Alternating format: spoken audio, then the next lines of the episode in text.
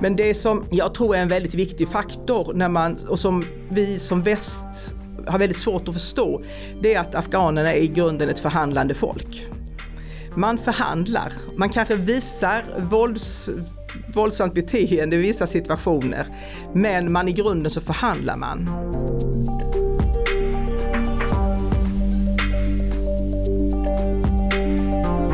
Och i många länder så har man ju ökat och man har olika sådana här eh, terrorvarningar och hotlägen och sånt här. Va? Att de har man ju skruvat upp nu för man är rädd att saker kommer ske igen. Då. Så det här är ju ett enormt bakslag i, i, i kampen mot terrorism. Alltså enormt.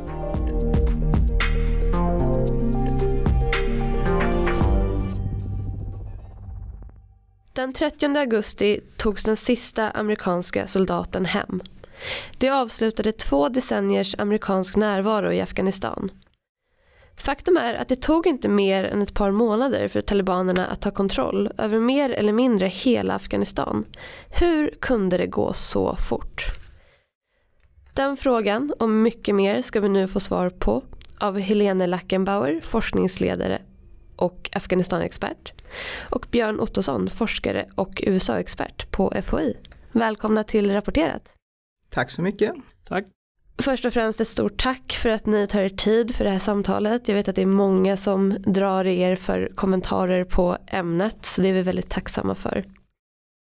Helena, kan du börja med att beskriva din bakgrund och hur du har studerat Afghanistan? Mitt eh, engagemang och, eh, i Afghanistan det började med att jag var politisk rådgivare åt den svenska truppen som var stationerade i, uppe i norra Afghanistan.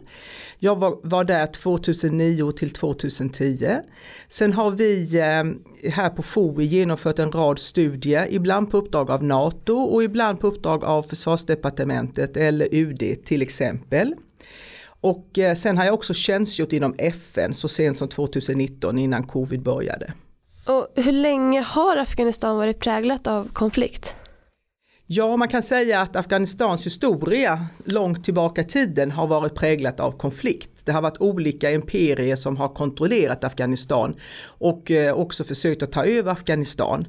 Och eh, den afghanska staten som vi nu känner den, den eh, enades egentligen inte från på 1700-talet. För det har ett sånt geografiskt läge så det är många mäktiga makter som har varit intresserade av Afghanistan. Men ungefär någon gång på 1700-talet enades det och sen på 1800-talet, början på 1800-talet så lyckades en en stamhövding kan man säga ta över själva eh, landet och gör det självständigt.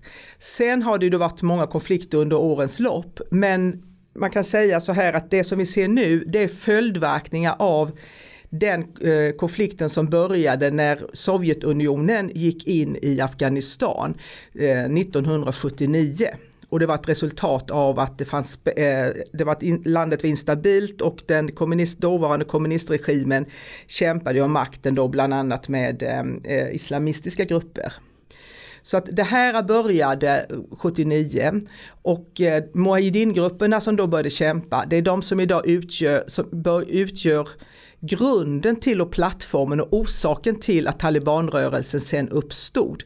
Och eh, Mujahedin-rörelsen hade ju också väldigt mycket stöd från USA så man skulle kunna säga att, eh, att USA har skapat det här fiendet. Intressant. Och Björn, vad är då bakgrunden till att USA gick in i Afghanistan om det här nu började på vid 79? Ja, vid 79, ja då utformades ju en strategi för att uh, slänga ut uh, Sovjet ur Afghanistan och ja. få, få, Sovjet att blöda. Och det är då man började stödja olika grupper i regionen och man, man stödde dem då uh, finansiellt och man skaffade in sig en hel del vapen då, både via Israel och via Saudiarabien och via framförallt Pakistan. Då, då. Eh, så att man, man använder då eh, de här olika grupperingar som en slags ombud eller proxykrigare då för att de skulle ge sig på Sovjet. Men sen gick man själv in?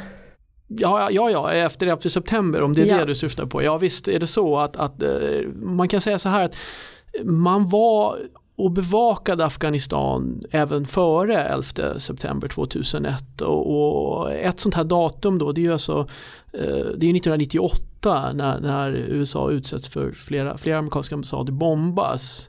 Och då går liksom alarmklockorna i, i Pentagon och i CIA i Langley då i Virginia och då börjar man samarbeta först eh, inofficiellt men sen mer öppet med då den så kallade norra alliansen som, som bedrev eh, ett inbördeskrig kan man säga då, mot talibanerna. Eh, så att CIA och lite andra figurer är på plats i Centralasien och eh, delvis i Afghanistan när 11 september sker. Och, och, och där efter 11 september då svarar man ju väldigt snabbt och då är ju målet, då är ju hotbilden väldigt oklar men den är ju illröd om man säger så. Va? Det här var en enorm attack och en enorm chock för USA. Man svarar väldigt kraftfullt då, då och då är det ju framförallt att ge sig på Al-Qaida och bin Laden och sen eh, att säkerställa då, det är ju ett sånt där mål som kommer till lite senare, att säkerställa att Afghanistan inte ska fungera som en, eh, som, som en bas för terroraktiviteter. Då, då. Just det, det vi känner igen som kriget mot terror. Ja.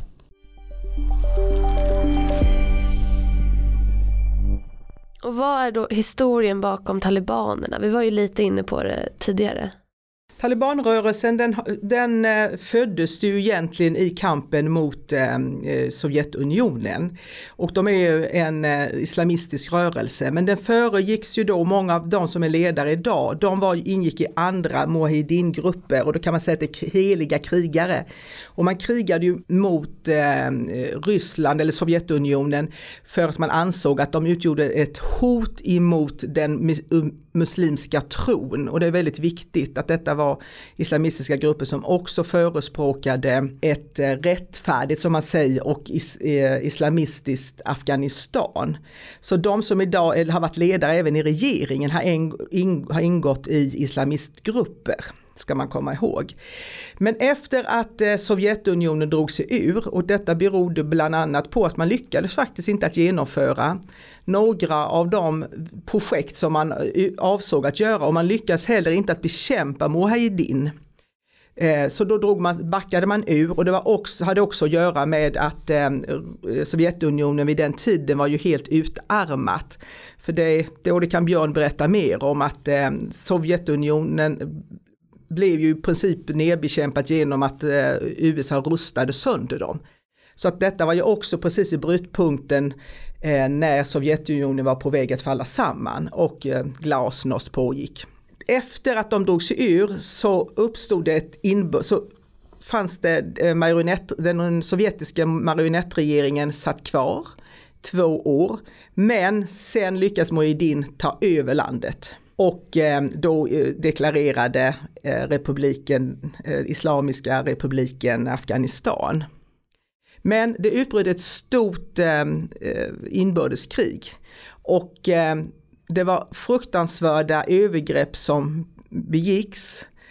olika etniska grupper som utgjorde olika miliser bekämpade varandra och makten.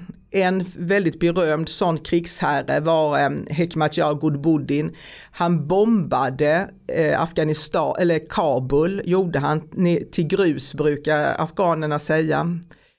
Eh, och ur detta kaoset som rådde uppstod talibanrörelsen 1994.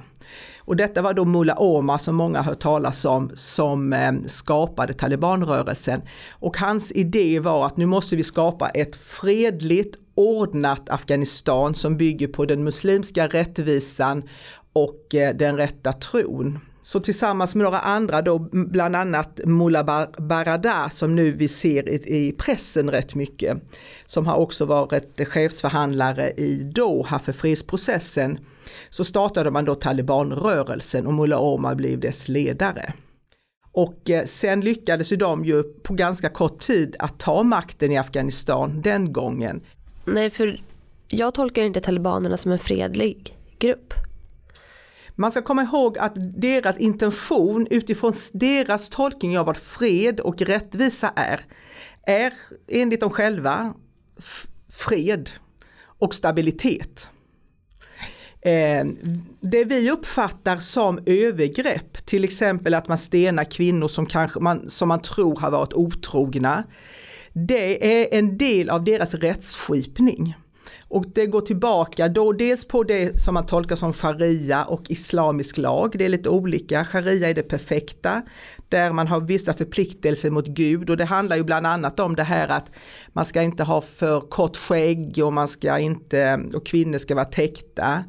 Eh, och sen så finns det också en del där man kan tolka lagen. Men sen finns det också Pashtovali som talibanerna också har blandat in i sin rättsskipning och det är en traditionell hederskodex där man finns vissa eh, krav då till exempel gästfrihet mot den som är skyddssökande och flykting. Det är en absolut måste. Hämnd är en plikt. Eh, att kvinnor är separerade eh, och kvinnors kyskhet som det handlar om då för kvinnor bär hela familjens heder ett annat måste. Så att enligt deras egen tolkning av av eh, islam och pastor så vill de fred och stabilitet. Och när de en gång tog över på 90-talet då är det ju så här att de fick faktiskt stöd av befolkningen för folk var så trötta på på övergrepp och våldet som rådde i samhället och de utlovade att vi ska, nu ska vi eh, få slut på det här. Och det fick man också. Men eh, man införde då sin typ av rättsskipning som ju vi idag klassificerar ju som övergrepp mot människor. Men folk var glada på 90-talet när de tog makten för det lugnade ner hela våldssituationen.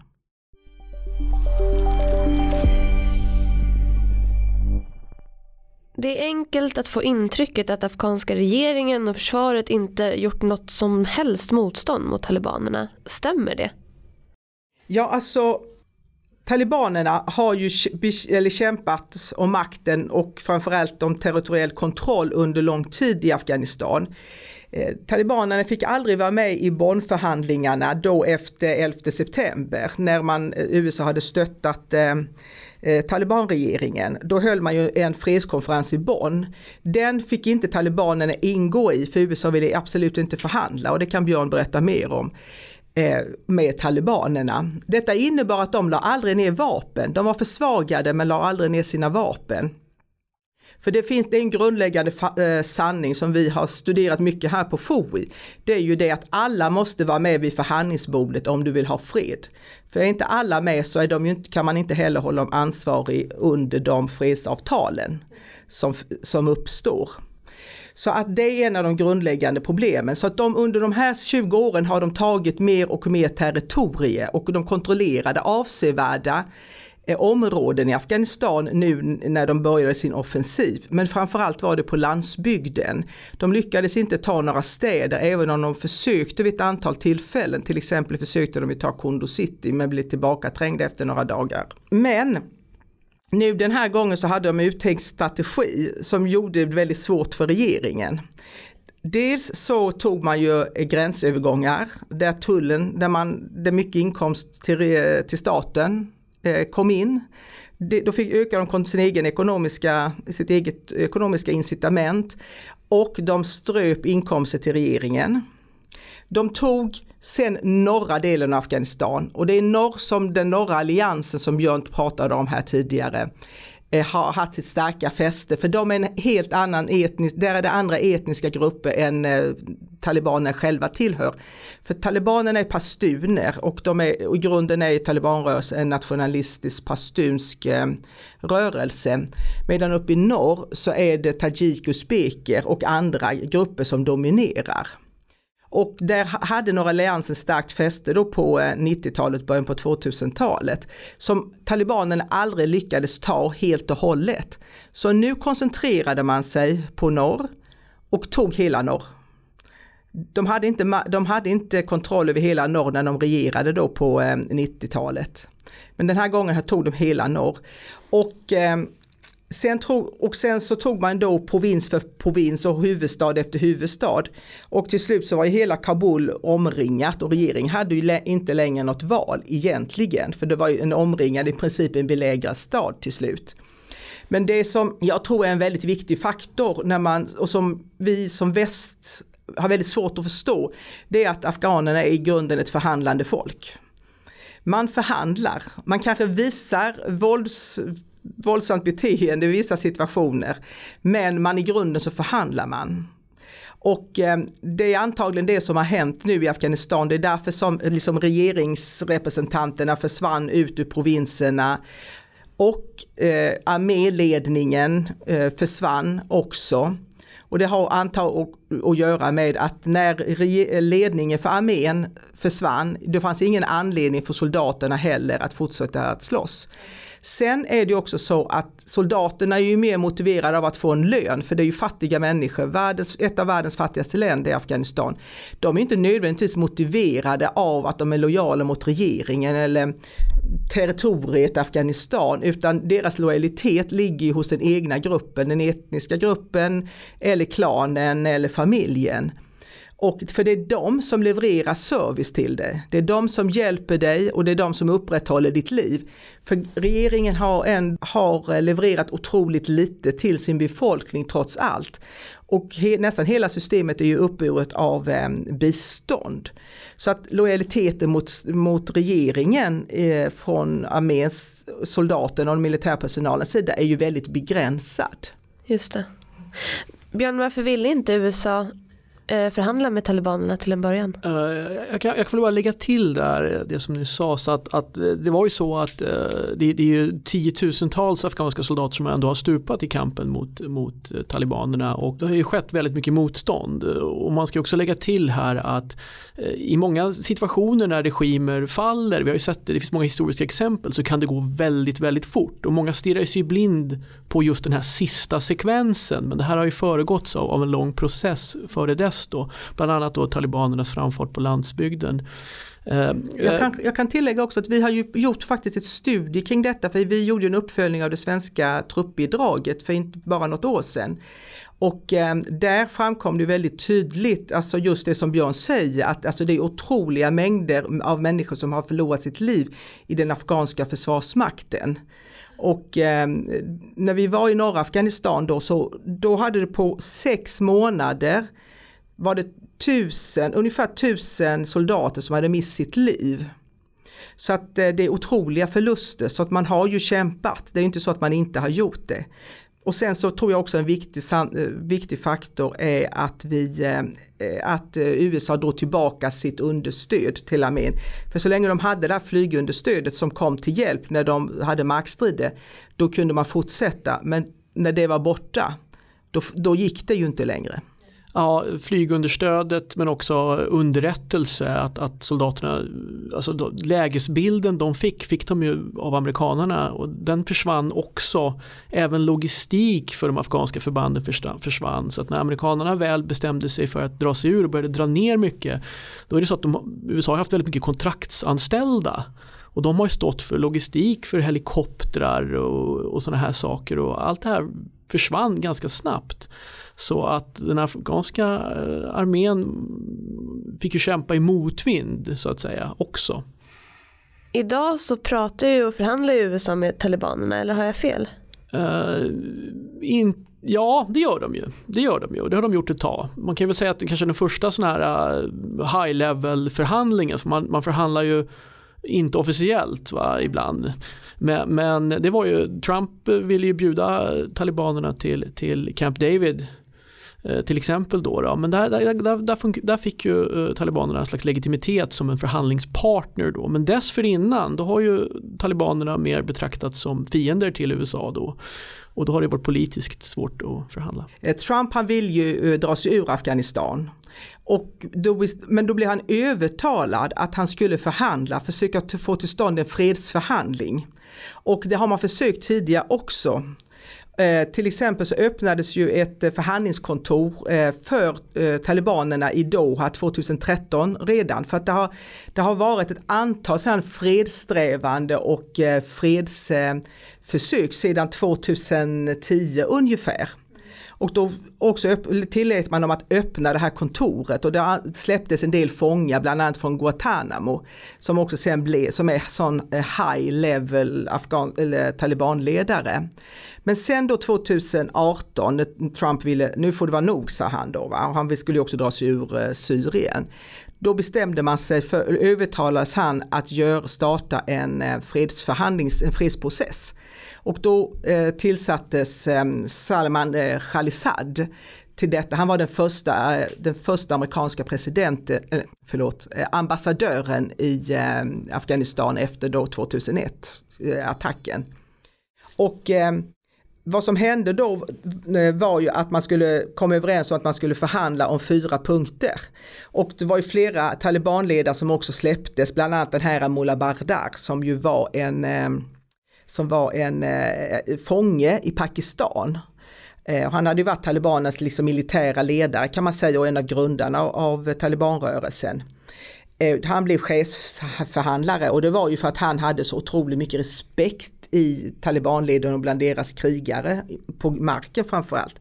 Och de fyra punkterna man skulle förhandla och det är det som leder upp till den här eh, utdragandet.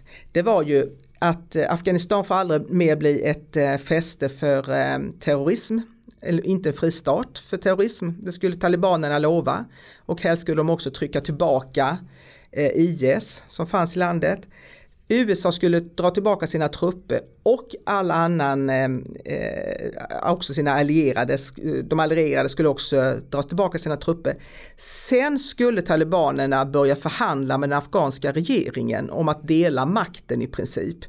För de vägrade att förhandla med, Afga med afghanska regeringen så länge USA var i landet för de ansåg att regeringen var bara en marionett. Och den sista punkten, och det är ju det som är kanske mest anmärkningsvärt, det är ju att då, den sista punkten är att sen lägger vi ner vapen. Så man skulle slåss mot varandra samtidigt som man förhandlade. Men Khalizad han kom fram, han kom ju trots allt fram till, eh, lyckades ju förhandla de två första punkterna och det här med utdragandet och den här eh, och som precis som Björn säger så hade man ju eh, bestämde man ju då att eh, att talibanerna då i, eh, skulle komma till Camp David den 11 september 2019. Jag var själv i Afghanistan vid det tillfället. Men då ägde det rum en attack som eh, dödade en amerikansk soldat och då sa Trump, det blir ingenting. Och jag tror också, det kan, vet du säkert bättre Björn, att det handlar om in, att det var omöjligt egentligen att ta, ta talibanerna till Camp David den 11 september, för ja. det är så symboliskt datum. Men det är ju det här avtalet som leder fram till utdragandet. För sen så lyckas man ändå sluta det avtalet och det skrevs under i februari förra året. Och då skulle egentligen stå det avtalet, de öppna delarna som vi har tillgång till, det står att då skulle all trupp ha varit ute i maj i år. Men sen bytte man administration och de tog andra beslut. Intressant, den första punkten i avtalet som handlar om att det inte får bli en fristad för terror.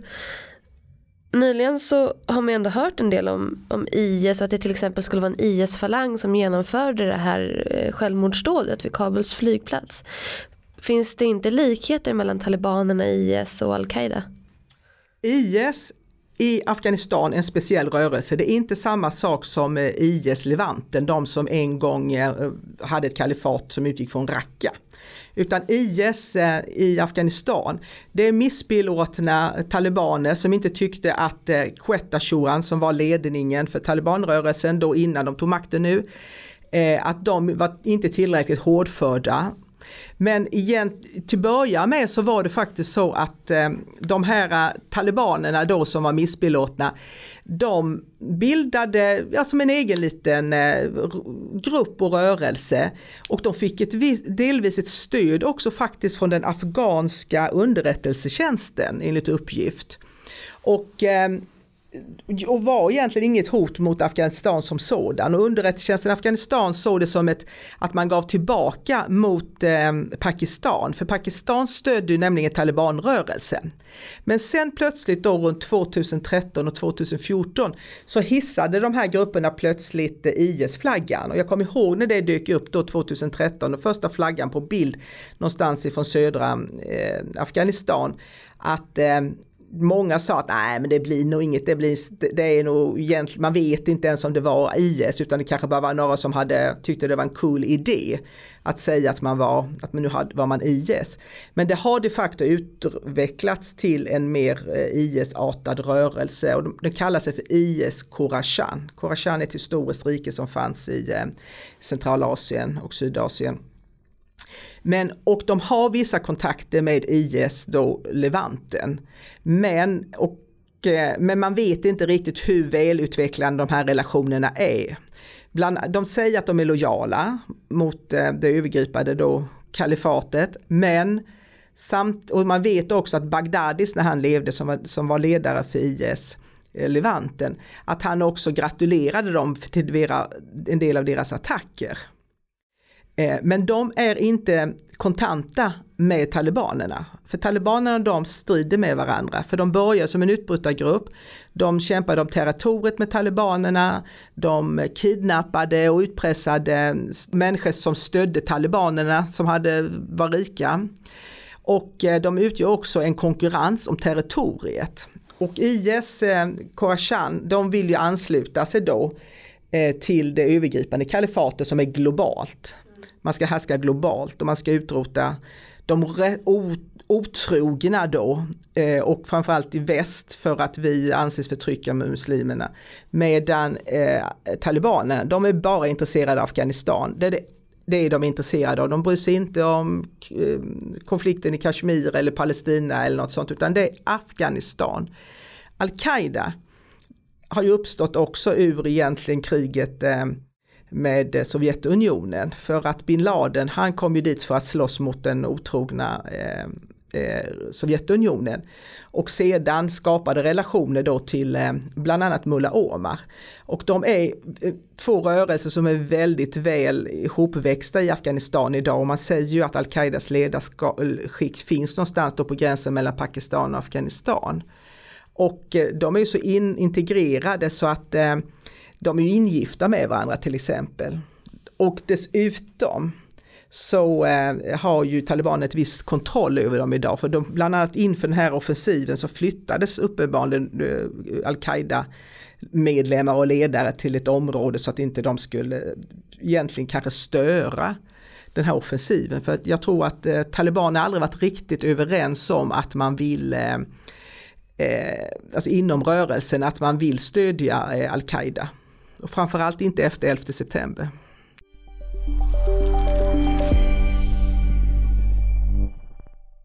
Och hur ser afghanerna idag på talibanerna? 2019 så konstaterade FOI att eh, de inte var populära nog för att vinna ett val. Har det förändrats idag? De verkar ju, det har gått bra ute på landsbygden till exempel. Ja men det är ju för att de har tagit eh, eh makten med eh, vapen på landsbygden. Men med detta sagt så ska man också komma ihåg att talibanrörelsen har sin utgångs, eller ursprungsplats i södra och sydöstra Afghanistan. Och eh, det är en pastunsk grupp där människor lever på det där traditionella sättet som eh, talibanerna förespråkar. Och det är där också de har sina släktband och, och sina gårdar. Och, så att där kommer livet kanske inte att påverka sådär jättemycket egentligen, om att, speciellt inte på landsbygden. Däremot så är det ju så att livet i städerna har ju förändrats otroligt mycket sedan de hade makten förra gången. Och där är ju människor idag otroligt upprörda. Och eh, många människor, framförallt yngre, de har ju aldrig levt under talibanstyre och kan inte ens i, i, krig, ja de har ju levt i den här konflikten som har funnits hela tiden i Afghanistan. Men de har ju inte upplevt det där kriget, inbördeskriget till exempel. För 65% är under 30 år. Vilket innebär att detta, man kallar dem för NATO-generationen. De har ju ändå haft möjlighet att, och möjligheter till det som inte deras föräldrar någonsin hade möjlighet till och också har tillgång till en mer modern livsstil. När man tittar på i studier på hur talibanerna har verkat nu på landsbygden under när, där de har haft makten, då är ju folk eh, kritiska till mycket de gör. De, bland annat har de ju tagit ut skatt av människor och den skatten är ju betydande för den som är fattig. Men det man tycker har varit positivt, det är deras rättsskipning, för den anses vara mindre korrupt än den som regeringen har kunnat leverera. De har varit mindre korrupta när det gäller att eh, i rättegångar som de håller än vad det, den, eh, de rättegångar som sker inom ramen för eh, det, det afghanska regeringens rättsskipning eller staten Afghanistan.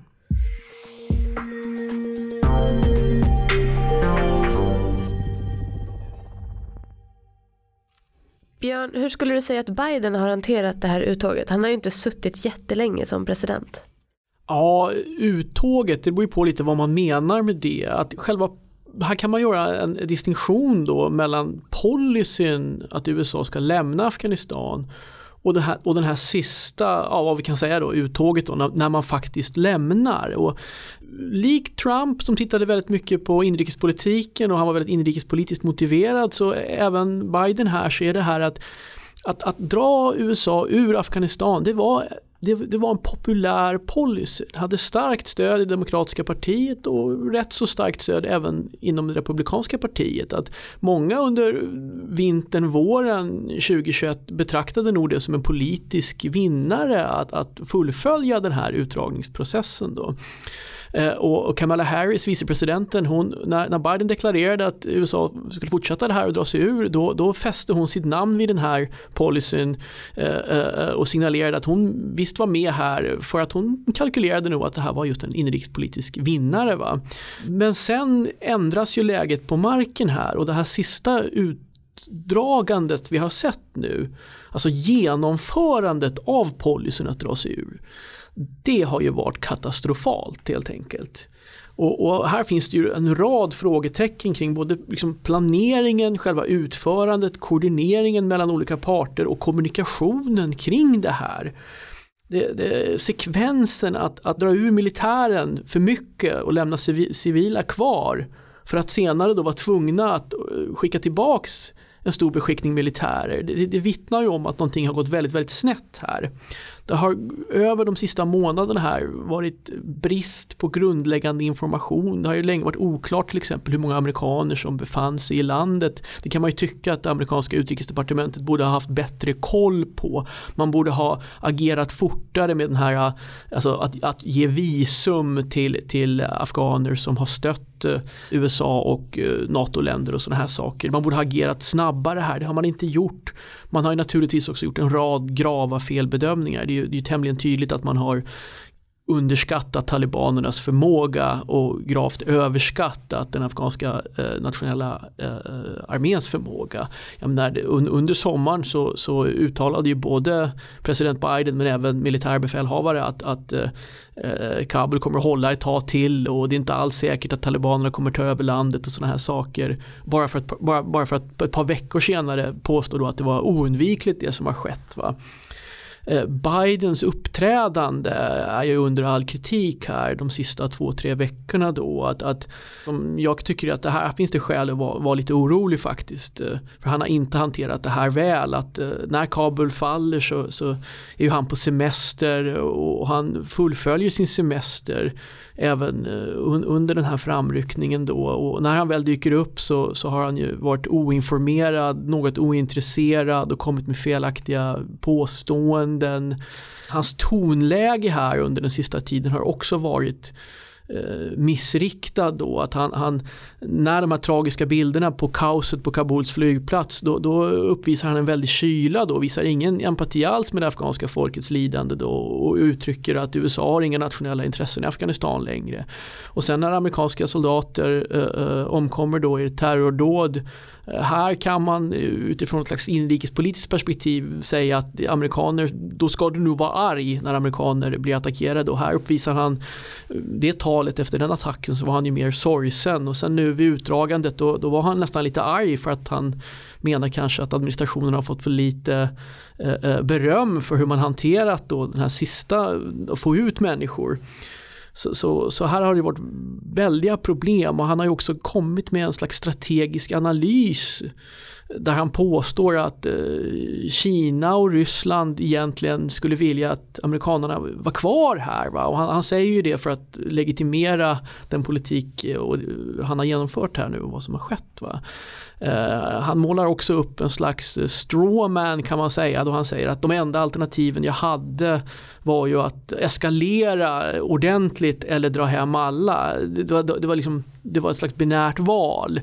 Och det var, så var det ju inte riktigt va? utan han hade många alternativ att, att anpassa sig och ändra sig efter det som har skett på marken så att säga. Det har varit dålig koordination mellan Vita huset, Pentagon och UD och nu skyller alla på varandra men det är slående att se Eh, här ska man ju helst kanske visa en enad front i en kris och så är det presskonferenser där presstalespersoner från, från UD säger en sak och bara en timme senare så kommer andra uppgifter från, från Pentagons presstalesman till exempel. Det här eh, vittnar ju om att det saker står inte rätt till här i den yttersta ledningen så att säga.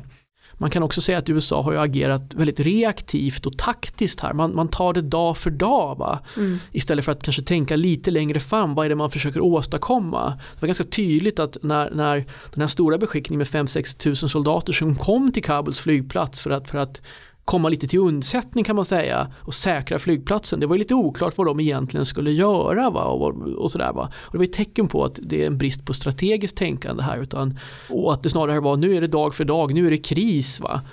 Och, och, och, det är också att, att, administrationen har blivit liksom så tagen på sängen över, över den här snabba, att Kabul föll så snabbt. Va? Det är också en slags underrättelsemiss, eller en miss att information och underrättelse inte har letat sig upp till de översta skicken. Det är någonting som har gått väldigt, väldigt fel här då.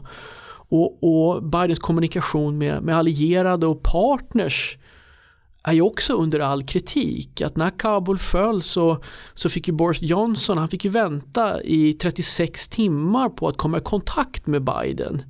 Och det är ju anmärkningsvärt och Vita husets logg visar ju att innan eller före Johnson och Biden då talar då har Biden inte talat med en utländsk ledare på nio dagar. Och det är alltså just den perioden då, då Kabul faller och talibanerna gör sin sista stora framryckning och det är ju anmärkningsvärt då.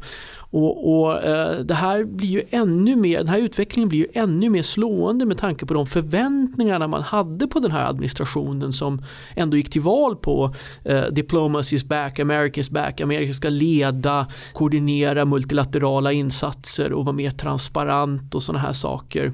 Eh, så, att, så att det gör den här chocken ännu större och en annan sån här säljpunkt för Biden var ju just hans empati och att han då skulle liksom på något sätt förfäkta för de här mer den här mer traditionella amerikanska rollen i världen där USA värnar mänskliga rättigheter och har, och har ett slags globalt ansvar.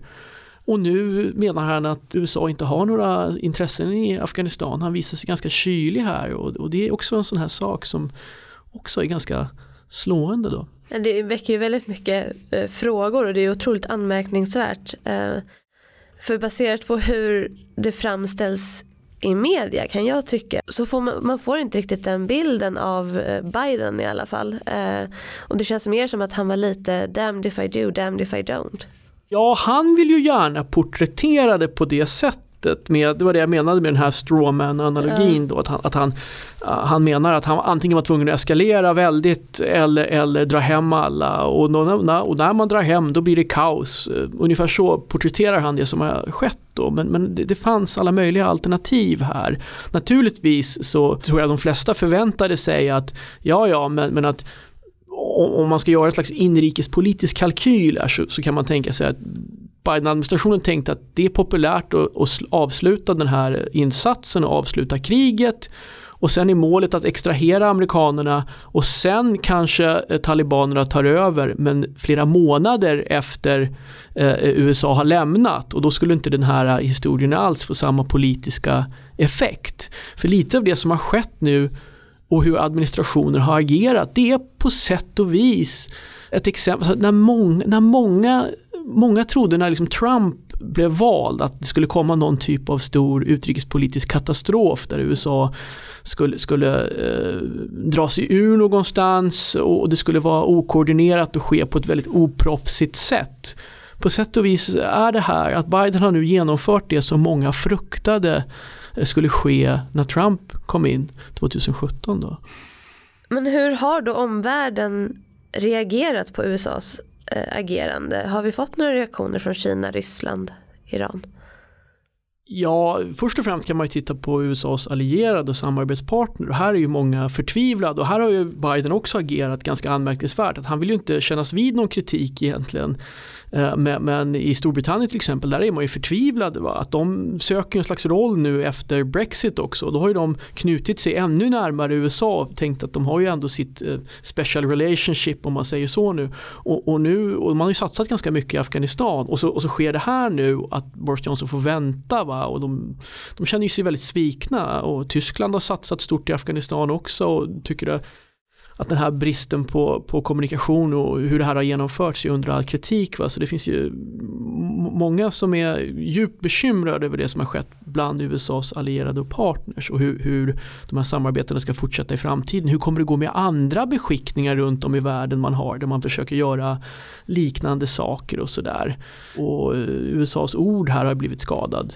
Sen naturligtvis USAs strategiska motståndare i Iran, Ryssland och Kina, de är ju väldigt nöjda över det här. Dels över det här debaclet, hur det här har genomförts. Va? Men också att, att USA lämnar Afghanistan. Att ända sedan USA etablerade liksom en slags militär närvaro med baser i Centralasien under mitten, andra halvan av 90-talet så har det ju varit liksom policy från Kina, Ryssland och Iran att försöka kasta ut amerikanerna ur den här regionen som är då kustlös. Va? Och då menar man att det här är ju, det här är ju de här stormakternas inflytelsesfärer. Här ska amerikanerna absolut inte vara. Så att slänga ut amerikanerna från den här regionen har ju varit ett strategiskt mål alltså i över 20 år och nu har man äntligen lyckats kan man säga. Man kan väl också säga och lägga till där att eh, i Afghanistan så har ju både Kina och Ryssland eh, haft betydande intressen under lång tid. Och framförallt Kina då som har stora ekonomiska intressen. För under tiden som NATO har eh, försökt att upprätthålla säkerhet och bekämpa talibaner så har ju Kina köpt på sig koncessioner för gruvinbrytning, Eh, skapat, eh, byggt upp eh, infrastruktur som ska understödja inte minst då uttaget av en eh, råvara ur landet. För att eh, i Afghanistan så finns ju jättestora deposits just av eh, till exempel jordartsmetaller, litium till exempel. Det påstås att det är den största till, världens största tillgång på litium och den är helt oexploaterad. Och det gäller koppar och andra metaller och också naturgas.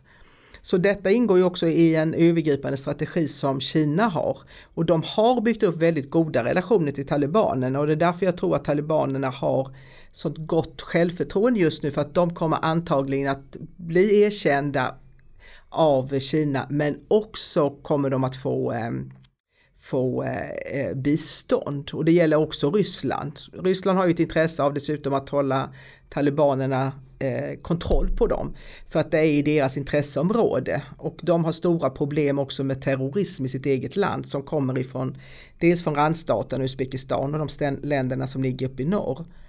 Eh, men också, och sen också opiumhandeln. För att det är en viktig eh, smuggelled går ju genom Ryssland. Just det, finns det anledning att, att tro redan nu att, de, att talibanerna har fått stöd från Kina eller Ryssland? Ja men det har de ju haft under hela tiden. Och eh, Ryssland har ju spelat egentligen i två läger. De har ju dels stött eh, regeringen i Afghanistan men de har också stött talibanerna och detta är via eh, Iran bland annat. För då, Ryssland och ehm, Iran har ju haft ett gemensamt mål, dels att bekämpa USA men sen också att eh, hålla i, nere IS. Det har ju varit väldigt viktigt för båda de här eh, länderna. Men USAs mål med att gå in i Afghanistan, att liksom the war against terror, att bekämpa terrorismen, vad händer med det? Alltså ursprungligen var det ju att, att bekämpa al-Qaida då eh, och, och sen det här mera ganska diffusa målet att se till att Afghanistan inte ska fungera som en bas för nya terrorattacker. Och, alltså så här, det, det, har aldrig varit klart vad som konstituerar en seger i kriget mot terrorism eller vad som är liksom slutet, det strategiska eh, liksom målet. Man har hela tiden liksom flyttat flyttat mållinjen eller vad ska man säga. Va? Det har aldrig varit klart egentligen helt tydligt vad målsättningen är. Va? Men, men, men, under de här 20 åren som har varit då kan man ju säga i alla fall att ja, men Afghanistan har ju inte fungerat som en bas för nya terrorattacker mot USA mot i alla fall USA-kontinenten då. Och i stort sett mot amerikanska intressen också då. Men, men, men det, det är ju över nu kan man säga. Man kan ju också säga det att det målet i, i alla fall i fallet Afghanistan har man ju inte uppnått att nedkämpa al-Qaida. För de finns ju kvar fortfarande. De kanske inte har samma eh, styrka eller, och kanske inte Afghanistan i samma intresseområde som det var tidigare men de finns definitivt i Afghanistan. Och det finns de som tror att de väntar, att de har tagit vad man kallar för en strategisk timeout och väntar på att slå till igen.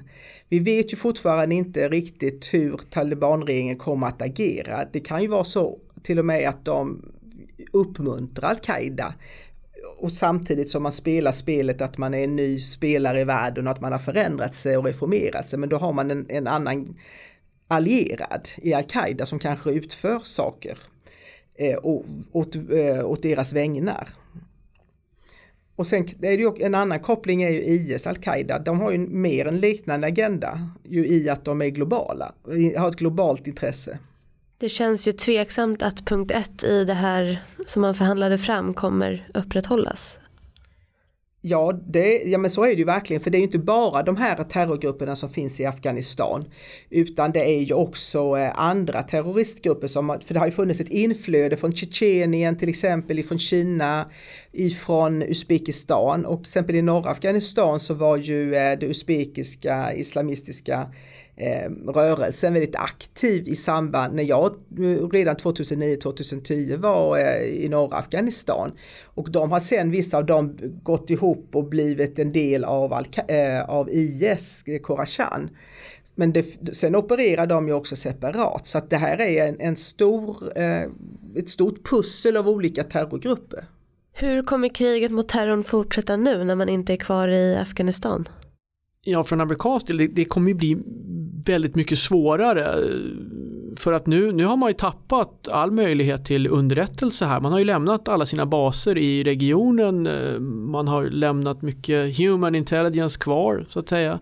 Och, och, så att, att, få en slags klar lägesbild av vad som pågår är, kommer bli väldigt väldigt svårt. Samtidigt så är det ju så att det här är ju en enorm seger för de här grupperna. Jag menar, ingenting är ju så bra reklam som, som segrar då. Och då kan man ju tänka sig att det här, det här ökar ju dels prestigen för talibanerna och grupper som har stridit i Afghanistan men, men även andra då vill ju kanske rent, även då från andra grupper men även alltså spontana yttringar kan man säkert se öka också och i många huvudstäder nu och i många länder så har man ju ökat då man har olika sådana här äh, terrorvarningar och hotlägen och sånt här. Va? Att de har man ju skruvat upp nu för man är rädd att saker kommer ske igen. Då. Så det här är ju ett enormt bakslag i, i, i kampen mot terrorism. Alltså enormt. Eh, och, och Biden-administrationen pratar ju nu om att man har så kallade over the horizon capabilities då, att man menar att man kan, man kan slå från en längre räckvidd så att säga utifrån då. Men det ska jag säga, det är väldigt begränsat då. Då måste man ju flyga drönare från, från, från Mellanöstern då, men det är väldigt långa sträckor här och man ska ju helst ha folk på marken som kan peka ut och ge underrättelse om sådana här mål och sådana här saker. Och, och, och, det har man inte längre. Så att man är ytterst begränsat där. Så att, eh, men administrationen vill ju gärna då, Biden-administrationen vill gärna lyfta fram de här förmågorna då för att mildra det här eh, bakslaget. Men, men det finns goda skäl att, att vara misstänksam mot uh, hur mycket man faktiskt kan åstadkomma på det sättet.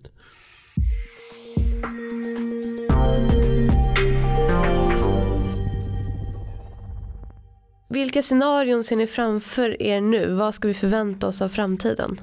Jag kan börja prata om Afghanistan.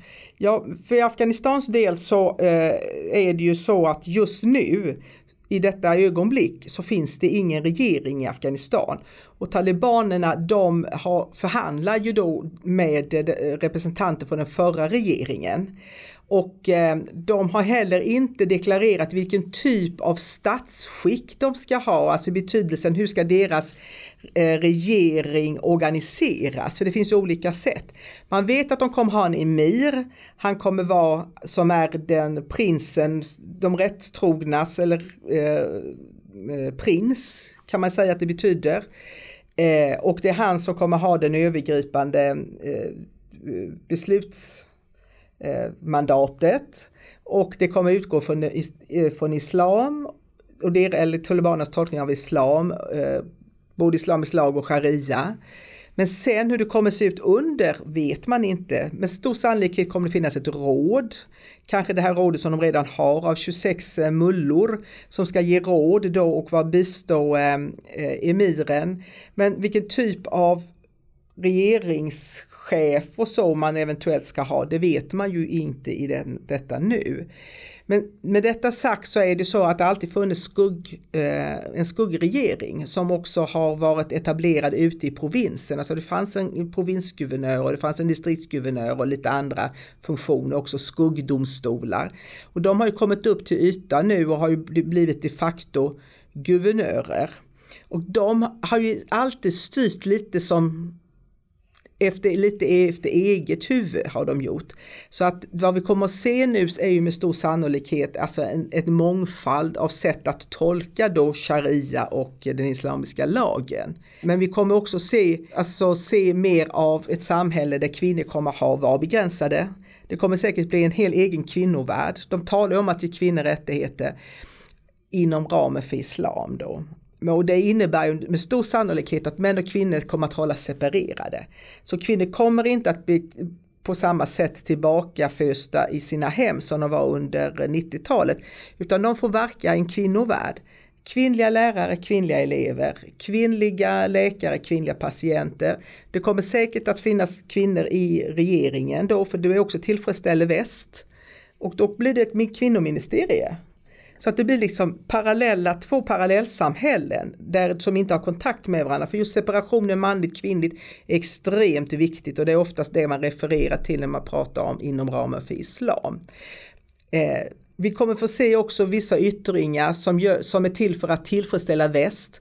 Bara för att man måste eh, få behålla sitt eh, bistånd. För det är det som eh, idag eh, möjliggör överhuvudtaget någon utveckling och eh, Eh, samhällsservice i Afghanistan. Men den stora grejen kommer ju vara rättsskipningen som, ju, som reglerar hur folk ska klä sig, hur långt skägg de ska ha, alltså som verkligen griper in i människors privata liv på ett sätt som ju eh, vi i väst tycker är helt oacceptabelt och skulle klassificeras som kränkning av den personliga integriteten.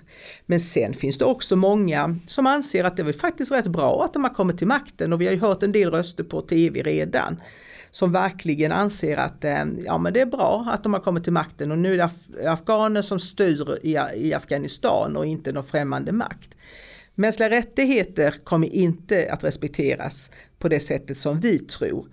Eh, och de människor som har jobbat med de här frågorna, de eh, fruktar ju just nu för sitt liv. Och vi kommer med stor sannolikhet också att höra om människor som försvinner, som blir eh, utsatta för olika typer av övergrepp och bestraffningar, fastän att de säger att de inte ska göra det. Men när tiden har gått så kommer det att antagligen att öka. För USA, alltså det här får man nog tänka både på, på eh, kort, medellång och lite längre sikt då. Att nu, nu är det ju ett enormt blame game som pågår då i i Washington då, då eh, administration, Biden-administrationen skyller ju gärna på, på Pentagon här och Pentagon skyller på UD. Eh, republikaner i kongressen skyller på demokrater och på Biden-administrationen och så vidare. Så, att, så att det är ett väldigt politiskt spel kring det här och här, här överdrivs ju eh, olika tolkningar och det kommer olika upp, faktauppgifter eller påståenden som eh, inte stämmer och sådana saker för, för att man, vill, man märker att man kan tjäna politiskt på det här och Biden-administrationen vill ju helst kanske vända blad så fort som möjligt här. Så dels har man ju en slags inrikespolitiskt spel som pågår här då bortom då det som sker på marken i, i Afghanistan. Men, men, men en sån här sak på kort sikt är ju vad sker med de amerikaner som är kvar på marken? Vad sker med alla de människorna som har hjälpt den amerikanska eh, och eh, NATO-insatsen på plats. Vad, vad, vad, vad sker med de människorna? Eh, vad kommer ske den 11 september?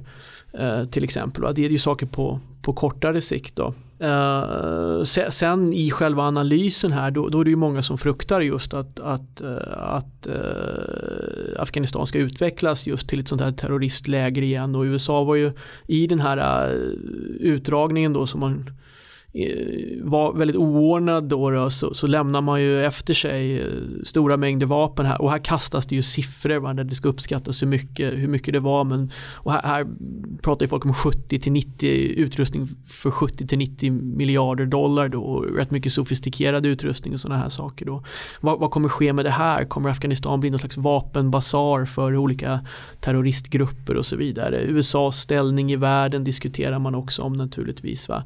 och, och och, och, just nu är det ju väldigt uh, uh, vad ska man säga, det är skarpa ordalag från, från alla sidor då, då och det är ju helt förväntat då, då. Men naturligtvis kommer det också i efterföljden här ske någon slags rannsakningsprocess här. Va? Man måste försöka gå igenom vad det är som, som har gått snett här och lära av den här processen också. Och historiker kommer ju studera det här i år för att det här är ju en Eh, historisk händelse av enorm strategisk betydelse. Och nu är vi mitt uppe i det och folk tittar på vad som sker dag för dag. Och många vill vinna liksom snabba politiska poäng och vinna nyhetscyklar och sådana här saker. Men backar man några steg här så är ju det här en historisk eh, händelse. Och jag tror många i Washington verkar inte riktigt ha eh, liksom tagit in hur stort och allvarligt det här faktiskt är ännu då.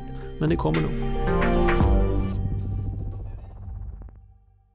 Den här podcasten har producerats av Totalförsvarets forskningsinstitut.